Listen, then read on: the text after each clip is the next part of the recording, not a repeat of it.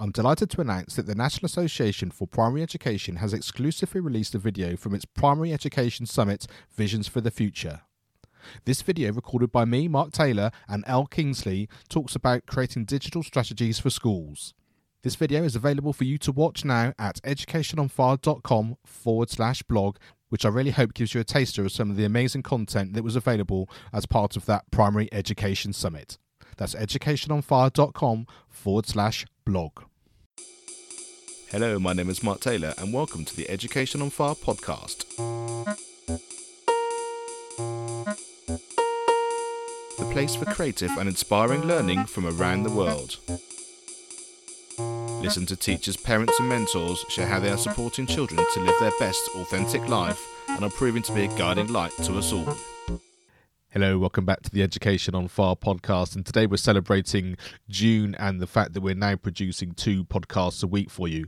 Monday, as we have been doing for the last five years or so, but also a regular release on a Thursday. And today I'm delighted to be chatting to Andrew Lockery.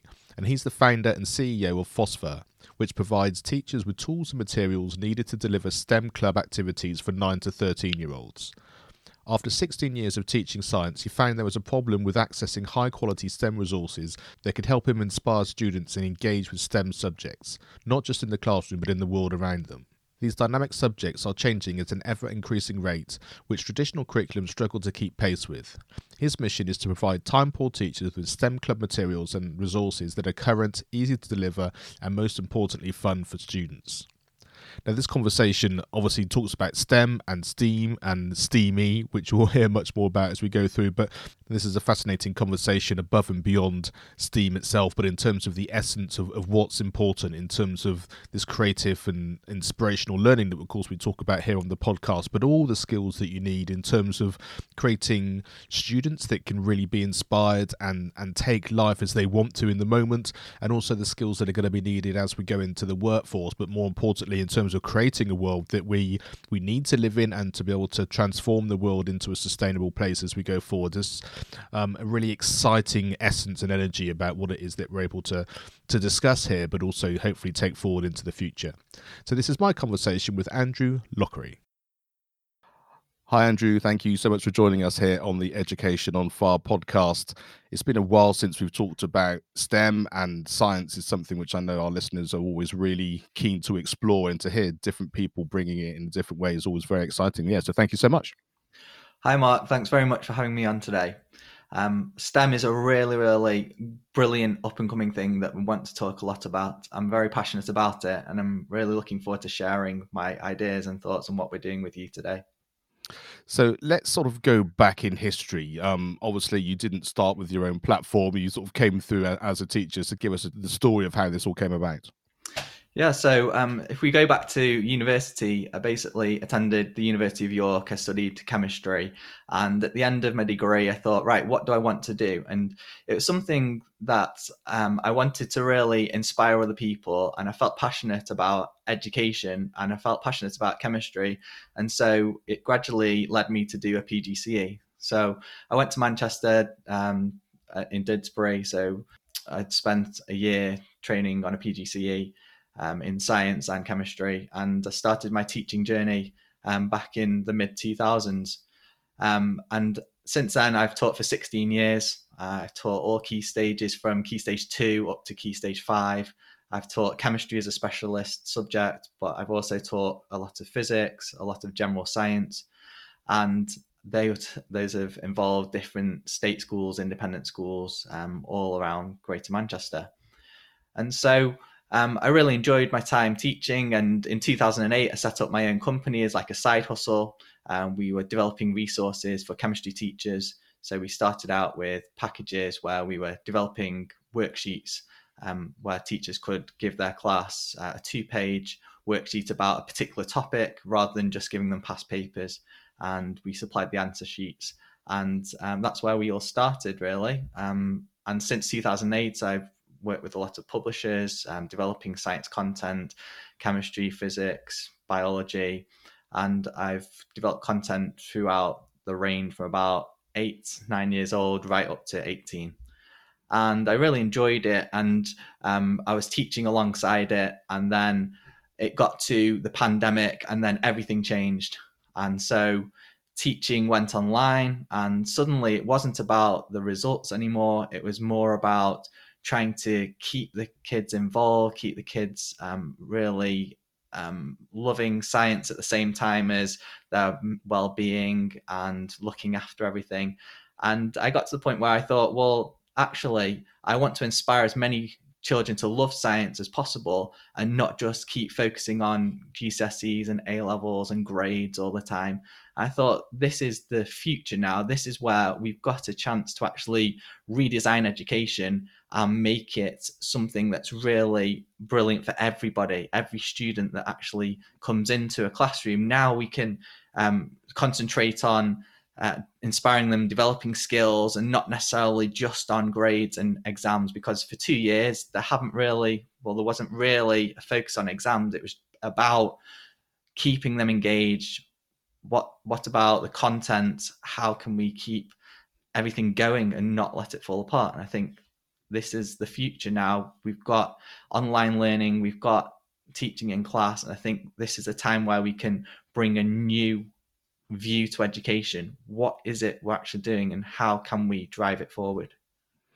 And I think the really exciting thing about that is the fact that, you know, we often talk about, you know, if we could recreate the entire system in one fell swoop, then I think there would be a large hurrah for, for many people. And, and, and, that would be great. But we know that the, that's not feasible and the world doesn't work like that. So I think every time, you know, we have someone like you on the show and a collection of people who are doing their own amazing work in their own field based on their own experience like you say that ripple just creates a, a little journey for somebody else and somebody else and somebody else. And like I say why not have the expertise and the knowledge from people who really know what they're doing available to everybody? And i think certainly for me that idea of of that sort of hybrid and blended idea of being able to we can get this content from here we've got our teachers we've got a mentor we've got all of these things that we need.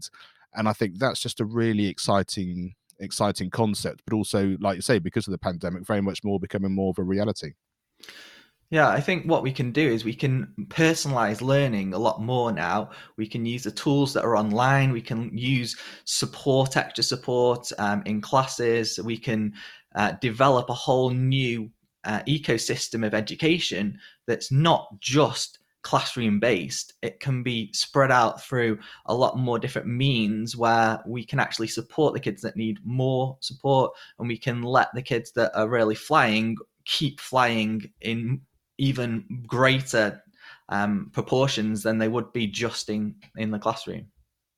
So let's take that um, specifically into into your journey. So, like you say, you, you, sort of had this side hustle. You were doing these worksheets, um, for teachers, and and and now with this sort of new idea of phosphor, being able to sort of have a a branded focus in a certain way. So, what does that look like compared to what you were doing originally, compared to the reality maybe of this new venture? So um, now this this new venture is basically t- taking the key things that I believe education should be about and putting them into classrooms uh, up and down the country, but starting with STEM clubs. So that's where my focus is pretty much now. Is um, we we really need students that are coming out of um, college and coming out of university that have the required STEM skills that they need for the future. So going back a step, this STEM skill shortage can only be addressed at a younger age. Research says that children become turned off by STEM subjects very early on in the process. So, what I want to bring with my new venture is the key skills, things like um, creativity, design thinking, um, problem solving, being independent thinkers, communication. These are skills that I think are so crucial and vital for the future. So we need to develop these skills in our students, in our children, as early as we can do. And so the new venture is all about using um, my knowledge of science, um, using um, STEM boxes. So STEM stands for science, technology, engineering, and maths. These STEM boxes that are being produced in America already, and they supply individuals, but I'm repurposing them for schools, for STEM clubs to to able to, to enable um, the kids to really dive into these key skills that will be really important for the future and not just learning content and um, the traditional science that we have in classrooms at the moment. I mean, I certainly think thinking back to to my schooling, you know, you, you have to go to school and teachers are quite handcuffed in the way of you know the national curriculum and, and like say with the exams and everything you know there's there's a lot of a lot of stresses and strains on that as well. But i think from a, um, a pupil point of view it was the fact that my love of music meant that while i had to do the stuff which was um, required of me you know the fact that there was an after school rehearsal or there was a music club or this band i was involved in just gave me the chance to to dive into what i loved the most um, which then meant that the rest of it just became, oh, it's just part of my day. I don't have any choice about that. But this is something I can really one relate to and understand and your social group comes together and like you say it really builds on on i think that learning in a way that's really like i say creative and inspiring for people which of course is what we're all about here um so i, I completely love the idea and tell us what sort of that STEM club looks like, which is sort of different because it's a club as opposed to what it might look like in a in a chemistry class, for example. Yeah, so um, the STEM clubs are basically taking a project over a much longer period of time. So realistically, the actual activities last for maybe about six weeks, and so they have an hour session every week for six weeks. Now it's broken down into individual elements. So some of it will be designing things, some of it will be building things, some of it will be testing things, some of it will be finding out about the current science connected to that particular STEM idea. So for one example, um, we have a r- walking robot STEM box. So the first session, the children find out about current robots, what's happening actually in the world at the moment. So they go and find out about um, watching videos about robots that are working in car factories that are, uh, say, designed to help cut some grass outside a hospital or robots that are actually cooking people's meals. These are all things that are available, and some of them are used, some of them are not widely used. Um, the American military uses military robot dogs to actually look for explosive devices rather than putting humans uh, in harm's way. Um, there's been a paramedic CPR robot that's been developed that can do CPR uh, on a patient rather than having a human um, doing CPR and then getting tired. Obviously, the robot can keep going all the time. So the first session it basically sets in context the actual science that's happening in the world right now. Then the second session might go into right, okay, what would you like a robot to do? What would you like a robot to look like? What, how would it function? What would you design it, make make it out of? So then they think about designing their own robot, and then the next session goes into right, okay, well these are the parts for a walking robot. You've got to follow the written instructions, or you follow the video. You've got to build your own walking robot, or you build it as a group activity. So you have to communicate with each other. You have to work out who's going to do what, and you build a, a simple walking robot. Um, then the next session might be you test it. So this robot's very stable on smooth surfaces, but it becomes quite unstable on uneven surfaces. So how could you change that robot? Could you add mass to the bottom of the robot to lower the center of gravity, which makes it more stable on different surfaces? Um, so you'd be bringing in ideas about maybe forces that are acting, and setting the robot in context with the science you're studying at Key Stage 2, for example. So simple forces. And then you might go on to um, maybe redesign that robot. Well, okay, use those parts and build something completely different. Use your imagination. You can use that simple motor. You can use the parts to build, say, a penguin robot or some kind of other robot that looks completely different. And then it's about bringing that creativity in. So they're thinking about how could it improve. Um, they're testing things in a very safe environment. These are key skills they need for uh, when they come into like a, a, science lab, for example, using chemicals, which are a little bit more dangerous. But this is more in a sort of playful sense where they can really um, get to grips with making it a, robot how they want it to be. And then that just springboards into other things. So they could then go into coding a robot. So uh, write their own code for a particular robot that then they control. So there's lots of pathways after this box that leads to even more advanced things and and so that's where we're getting in like problem solving where okay this isn't working on my robot how do i actually fix it um this piece of coding is not working on my coded robot now. Well, what do I do to fix it? Um, like collaboration with other people, um, creativity, curiosity about what is it about robots, how will robots be in the future. And so it's just bringing together lots of different elements that I think are so crucial in education uh, in a much wider project based uh, way, which you would not have time to do when you're covering the national curriculum. Yeah, and it's it's bringing the whole thing. I think projects just bring the, the real world in, don't they? And it's it's that kind of like say all those different elements that you need in order to create whatever it is that you're you're working on. Just make, makes that really um, accessible, but also kind of yeah. And, and here we are. This is exactly what we're doing here. Um, so in terms of the sort of the format of the session, you you obviously have all these resources that you've got available. It still involves someone at school, um, um, a particular classroom teacher. Does it need to be a particular STEM um, skilled teacher? Tell us a little bit about how that would work.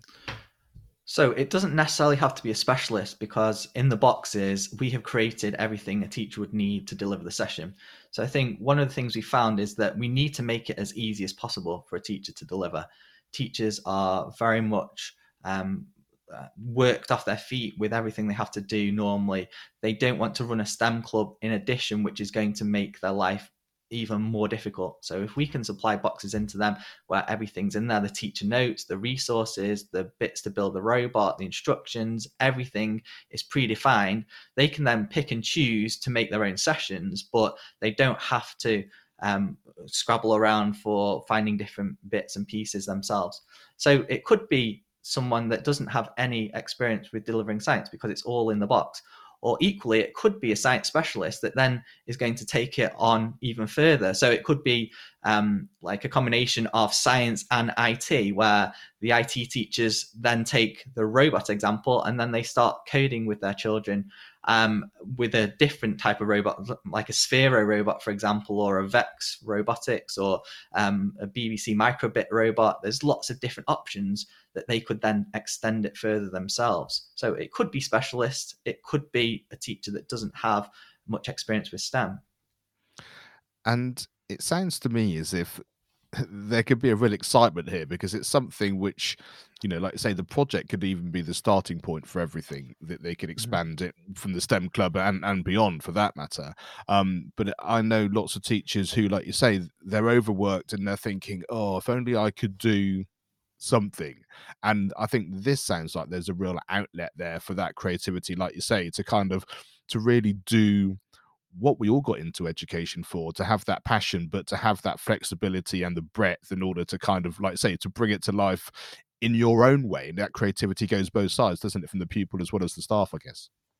Exactly. So we're focused on nine year olds to 13 year olds so we're pretty much top of key stage two and bottom of key stage three. So what we want to do is harness that real interest in science because a lot of kids are still interested in science but the research says that over time they find that they they believe that science is not for them. So we lose them along the way from maybe a young sort of seven eight year old that's curious about the world that wants to know about science thinks it's really exciting absolutely loves doing experiments in class even though they're really maybe simple experiments in in primary school but they're fascinated by it. But then as they journey to secondary school and then up to GCSEs, um, we lose a lot of kids and we lose their interest. So, what I'm trying to do is to plant the seeds in a journey for them where we actually support STEM teaching right through the age groups until they get to uh, GCSEs, A levels, and beyond. So,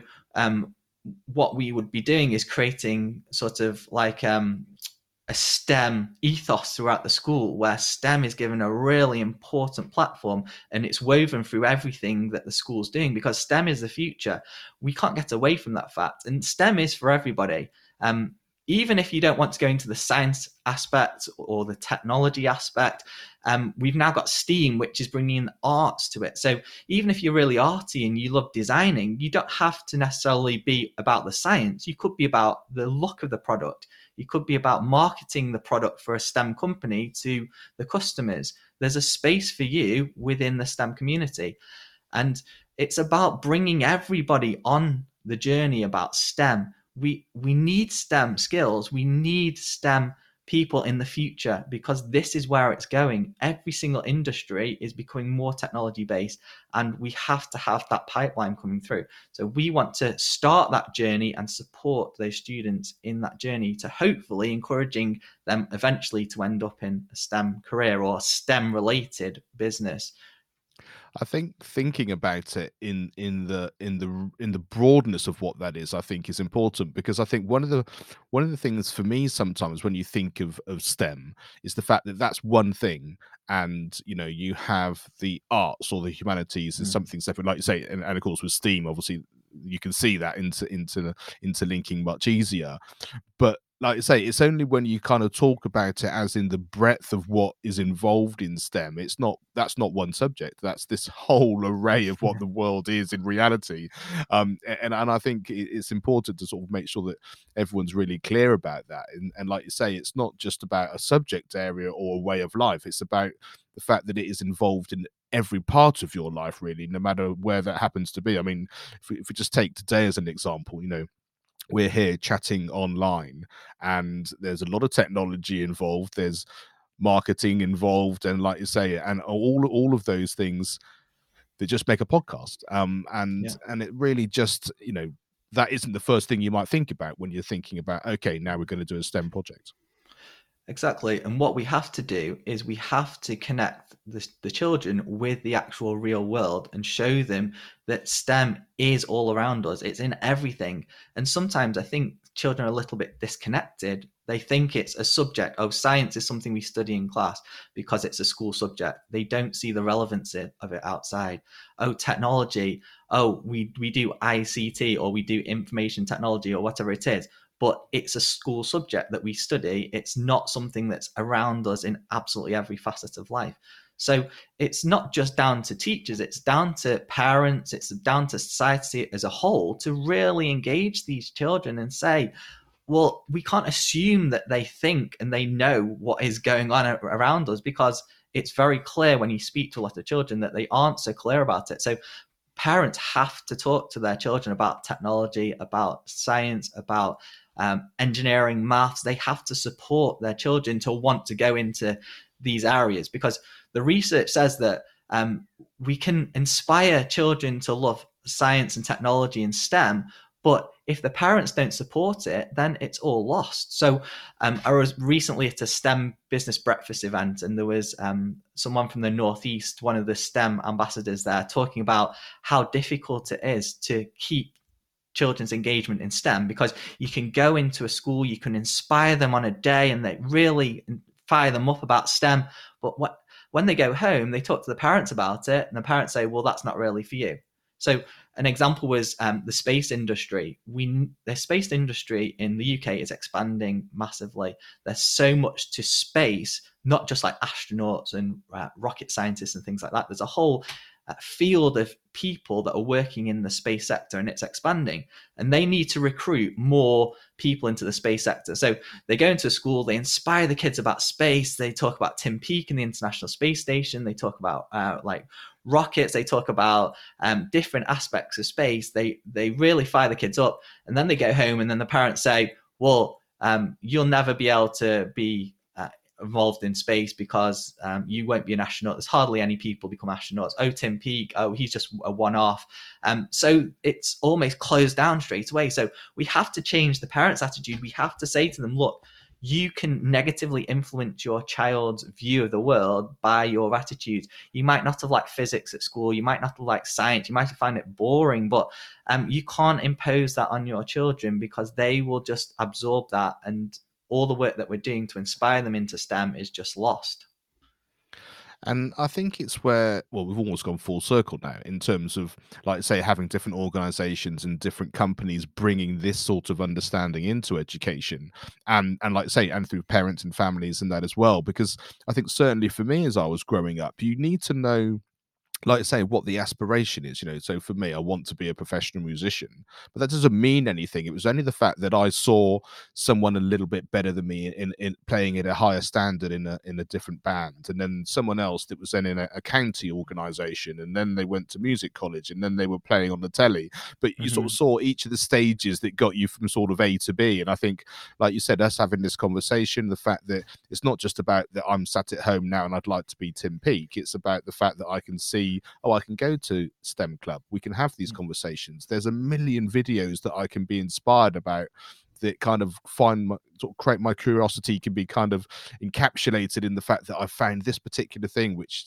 is going to take me into another bit of mm. exciting experimentation, and I can talk about that when I go to my next club, and I can talk to you about it, and then just all that sort of texture and fabric just enables you to get from the next step, and you know that that big philosophy, you know, all you can do is the next step, but knowing that there are other steps that are going to take you in that general direction, just really kind of fill you with confidence. I think then. Yeah, exactly. But what we have to do is we have to show the children the pathways of how they could go from where they are now to where they want to be in the future.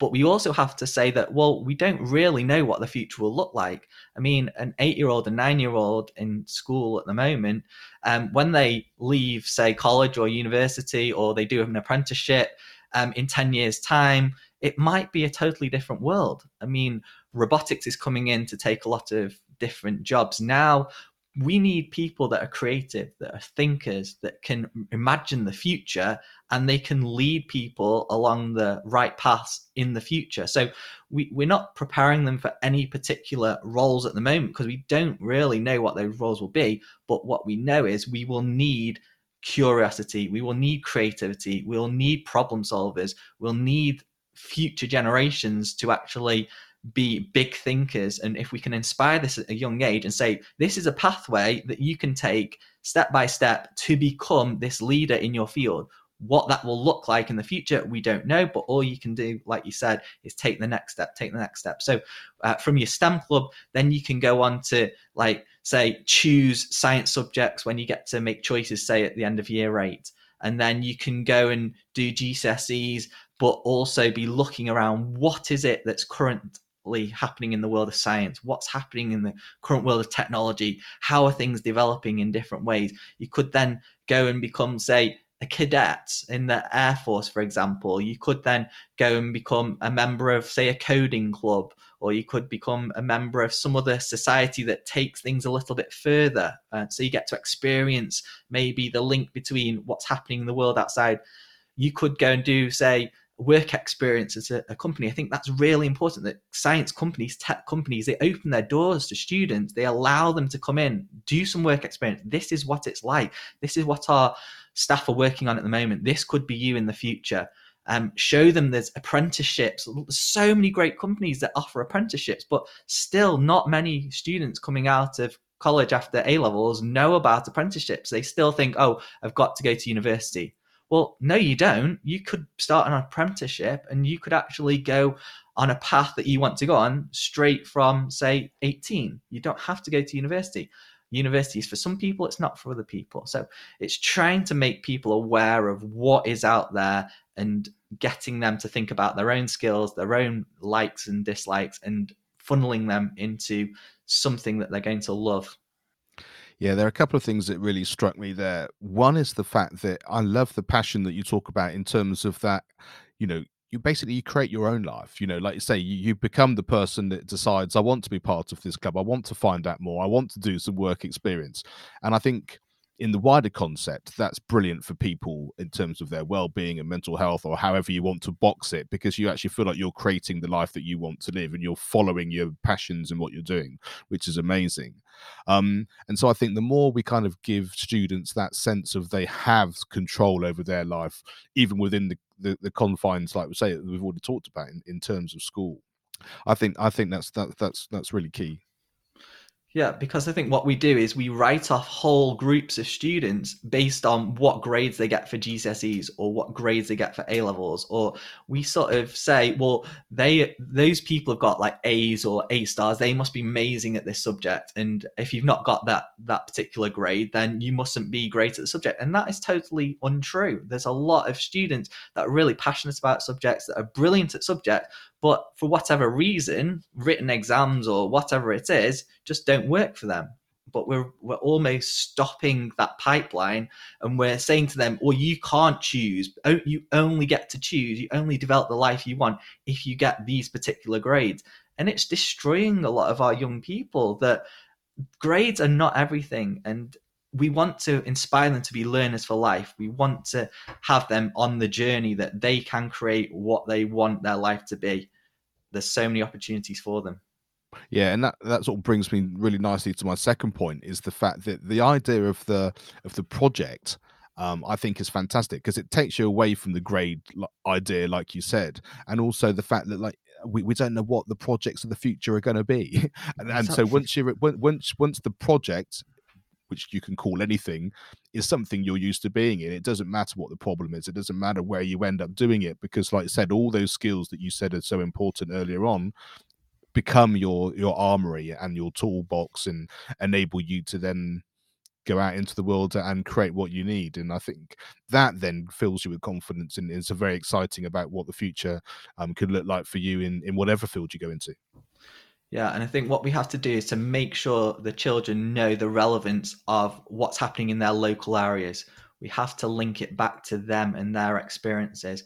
And the problems that have to be solved in the future might be massive. So we think about global warming, climate change, we think about um, like peace in Europe, we think about um, like pandemics, whatever it is. These are massive, massive challenges. But the people that are actually dealing with solving those problems must have started at some point developing their ability to think through problems and how they're going to approach things.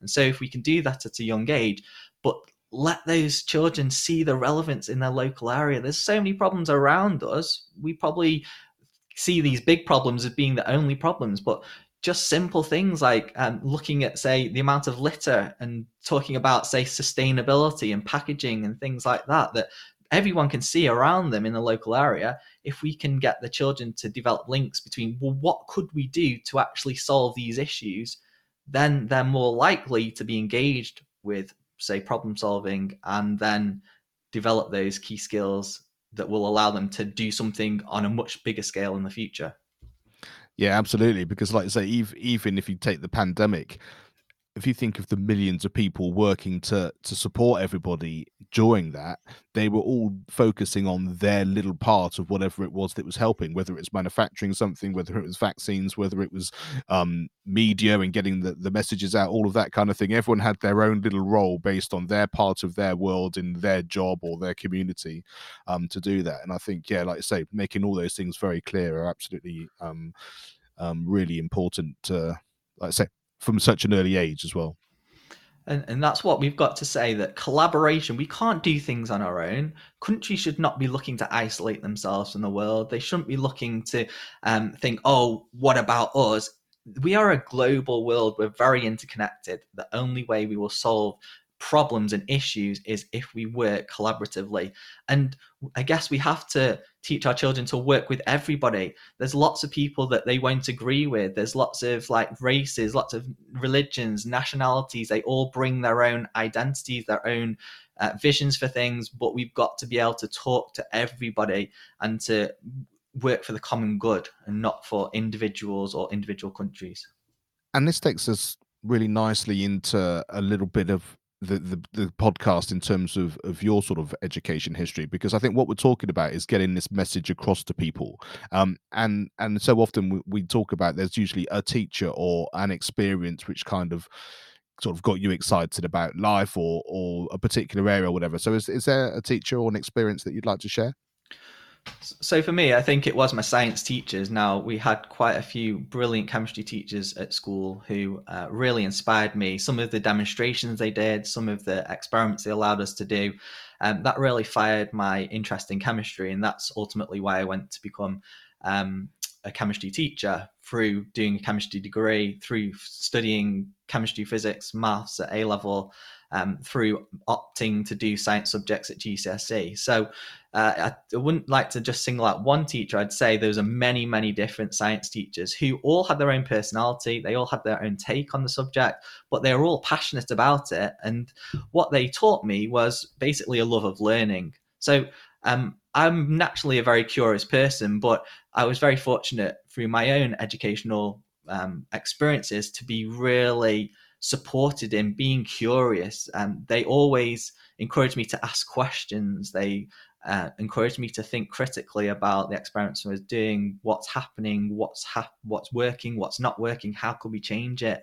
Um, they developed like a, a, tenaciousness in me and a belief that I could do what I wanted to do in the future. And so I was really lucky. It was a combination of many, many, different teachers. Also, my parents, um, they were all very, very supportive, but they never closed me down. They never stopped me asking questions, and that's form part of my educational beliefs that I think it's so crucial. You allow kids to ask questions. Even if you don't know the answers, you can then go and find that together. But you can't say, um, oh, it's not right because it's not right. You, you can't sort of close them down, stop them questioning, stop questioning it, just take it. Because as soon as we do that, then we're actually like disabling our society for the future. Yeah, and I think that really encapsulates that whole idea that around every child there's a community and that's the family it's the schools it's the clubs it's it's every part of that. And i think knowing where we fit in that and and how what we say and how we sort of in, encapsulate that is really really key you know, like say in terms of how any child sort of views what what is possible going forward. Yeah definitely. Is there a piece of advice that you were given um that is really sort of giving you that impetus to to take things forward in your life? Or is there a piece of advice that you might give your younger self now that would have would have certainly helped you on that journey? I think um, my dad's probably given me the most um, crucial advice which is to be in the moment. So don't think about the past don't think about the future. Live absolutely every second that you're in at that particular time because you can't change you can't get that moment back. And there's infinite possibilities in every single moment. If you think about how many seconds there are in a day, things can change within a second. I mean, I've experienced it so much in my life where I think I've got things sorted and then something changes or something comes in or a new opportunity. And like every day now, I wake up thinking, I'm really excited about what today could bring because it's potential to absolutely transform everything every day that you have. So you've got to make the most of it. So being in the moment, you can only do something in the moment. You can't affect uh, what's in the future right now. The future will be what it is. Um, and I think a lot of the time we've got to realize that there's a lot of things that are happening, forces that are outside our control that if we're worrying about something happening, well, we can't control that necessarily. Um, there are big forces at work that we just don't have control of. So it's about accepting that we're going to face everything that we face head on, but in the moment. And so I have my dad to thank for that particular kind of um, view of the world and how it's affected me uh, at this moment in time. Yeah, I think it's incredibly important, and it is at the heart of absolutely everything. And I think everybody, especially when they just take a breath and, and, and think about how their life looks on any given moment. Like you say, it's only in that moment that you can actually um, fully embrace it and and take it. And I think if you see everything as a succession of those moments, then you're never going to be too far away from your from yourself, which is important. like you say, and I think all the things we've spoken about so far on the podcast comes from all of those individual moments. I think that awareness of everything as the whole, I think, is is a really powerful powerful thing. Is there a resource you'd like to share? And this can be a podcast, a book, a video, song, film, any anything which has had an impact I think uh, for me, there's been a lot of books that I've read um, over the years that I've taken little bits and pieces out of that basically have made the person that I am today. But one of the books that had the biggest impact was actually Nelson Mandela's um, Long Walk to Freedom. So that particular book is just so inspiring because it's about resilience and the the challenges that he faced throughout his life, but the positivity that he kept coming back and being resilient and just he he was one person that embodied like approaching every moment, everything as an opportunity. And he might have spent a lot of time in prison, but that did not dull his um, positivity and his will for change. And when he was released from um, house captivity, he went on to do amazing things in South Africa. And that has to be uh, an example for everyone in the world that uh, no matter how dark things are at the present, there is always opportunity for things to get better. And I know South Africa is not perfect now, but it is a lot better um, than it was. And it's a lot of it has to be contributed to Nelson Mandela. And the thing that always really strikes to the heart of me about his story is just the amount of patience and the amount of time um, that one he was in prison, but just the kind of you know we all want something to happen today or tomorrow or yeah. very soon. And and just to know that you know that like you said there is a journey going on here and forces at work which are often outside of our control. And to be able to sort of have that resilience and that that kind of understanding but sheer belief in, in what it is that you're doing for the greater good is in is incredibly important. And and and in and in terms of that we, we've spoken a couple of these things already but as we just wrap up in terms of our fire idea of feedback, inspiration, um, resilience, and empowerment, it, it, strikes me at the moment that we've talked about that sense of you can have inspiration and you can you can be in a classroom and you, and you can say, yeah, we can do this, but then that dies if you don't have some resilience um, in order to when the setbacks do happen that you can go forward, and you also need the empowerment of of being able to go, yeah, this is my next step. Like we said, each of those situations. So, so what what does that sort of fire idea mean to you? So I think the fire idea is absolutely key and crucial, and I love absolutely every aspect of it. The feedback, the inspiration, the resilience, the empowerment. That is basically what we need to succeed in four words. Um, for me, uh, looking at from a STEM point of view, we we've had STEM, which was science, technology, engineering, maths we then went to STEAM, which was science, technology, engineering, arts, and maths. And we've actually now taken it a step further to STEAM-E. And this is European funded research. And the E is now entrepreneurship and entrepreneurial skills. And I think this um, research that was funded by the EU was looking at the future. What do they believe education will be in the future? And they came up with this STEAM-E. And it's about um, getting people into science subjects, te- technology subjects, using engineering and the arts to create the future, but then being able to sell it to people in terms of enterprise. And I think this STEAM-E school is basically about empowerment. It's about empowering the future. What will education look like?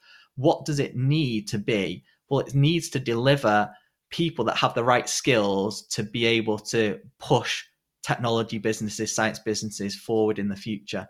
Um, it needs resilience because without resilience, you're just going to give up because the future is ours to create. We might make lots of mistakes, and that is absolutely fine.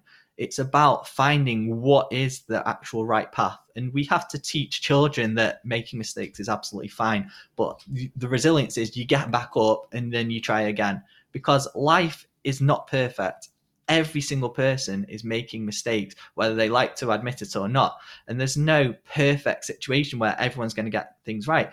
And if there was, then we would not be pushing the boundaries like we should be. So, mistakes is all about um, learning from that. And that feeds back into feedback because you only know you made mistakes if someone is willing to share their expertise with you to say, well, actually, that's not right, or maybe you should try this way. And by doing that, hopefully you will inspire the children to be the best that they can be and not take failure as a bad thing. Failure is great because it's an opportunity to succeed, and success has only come after you've learned from things that didn't work. Yeah, I love that. You've you've put that so so, so brilliantly, and I and I think that the my final thought at having had this wonderful conversation is the fact that you, you mentioned about being in the moment and and i think one other thing that goes with that is actually taking everything just as it is um because like you say sometimes when you have feedback you take it personally or when people are trying to support you you get a little bit defensive or and and i think the way you you sort of said about all those things they come together you know each of those four elements but also life generally. You have to take everything um, the people involved in your life what you're trying to do whether this is about um, a a moment of growth or it's about reflection or it's about resilience or you know you take it all as one moment and then decide what to do and just take it on face value for what it is and then take the next step. So um, it's been absolutely fascinating chatting to you and i'm really excited about what it is that you're trying to to share with the world. So so tell people where they can find out more and how they can get in touch. So um, our company is Green Apple Education Limited, and like I say, we founded it in 2008, and it's been going quite a while. Um, you can connect with us at www.greenappleeducation.co.uk, and you can actually see the kind of work that we've been doing on there. A few examples. Um, and if you want to hear more about phosphor resources, we've got a website which is www.phosphorusscience.com which have a lot of our resources that we're bringing in modern day science, modern day technology uh, into a format that 9 to 13 year olds can understand and they can appreciate the world outside them. And then on the back of that phosphor, we've basically started our STEM boxes, which we bring in from America. We add our resources together and then we put them into STEM clubs. And so you can follow us on Facebook. You can find out more about us um, by following the links that we put out there or looking at our websites. Fantastic. And we'll make sure that we have links to all those things on the show notes. So if you go to educationonfire.com, um, and in the search bar, put Andrew Lockery in there. Um, that will all pop up for you. So, Andrew, thank you so much indeed for being here. It's been a fascinating conversation, and I wish you all the best as this project moves forward. Um, and thanks so much for inspiring people and, and being a guiding light. Thanks very much for having me on, Mark. I really enjoyed our conversation today. And hopefully, together, we can continue to inspire uh, a lot of children to actually follow fire, to take feedback, to be inspired, to be resilient, and ultimately be empowered to take their own life forward in the direction they want it to go in. Thank you for listening and being part of this wonderful community. With over 300 episodes, I've collated 20 resources from guests that have been on the show to help you in your educational journey and those of you involved with young people. Just go to educationonfire.com and you can sign up on the homepage. Thanks for listening to the Education on Fire podcast. For more information of each episode and to get in touch, go to educationonfire.com. Education is not the filling of a pail, lighting of a fire.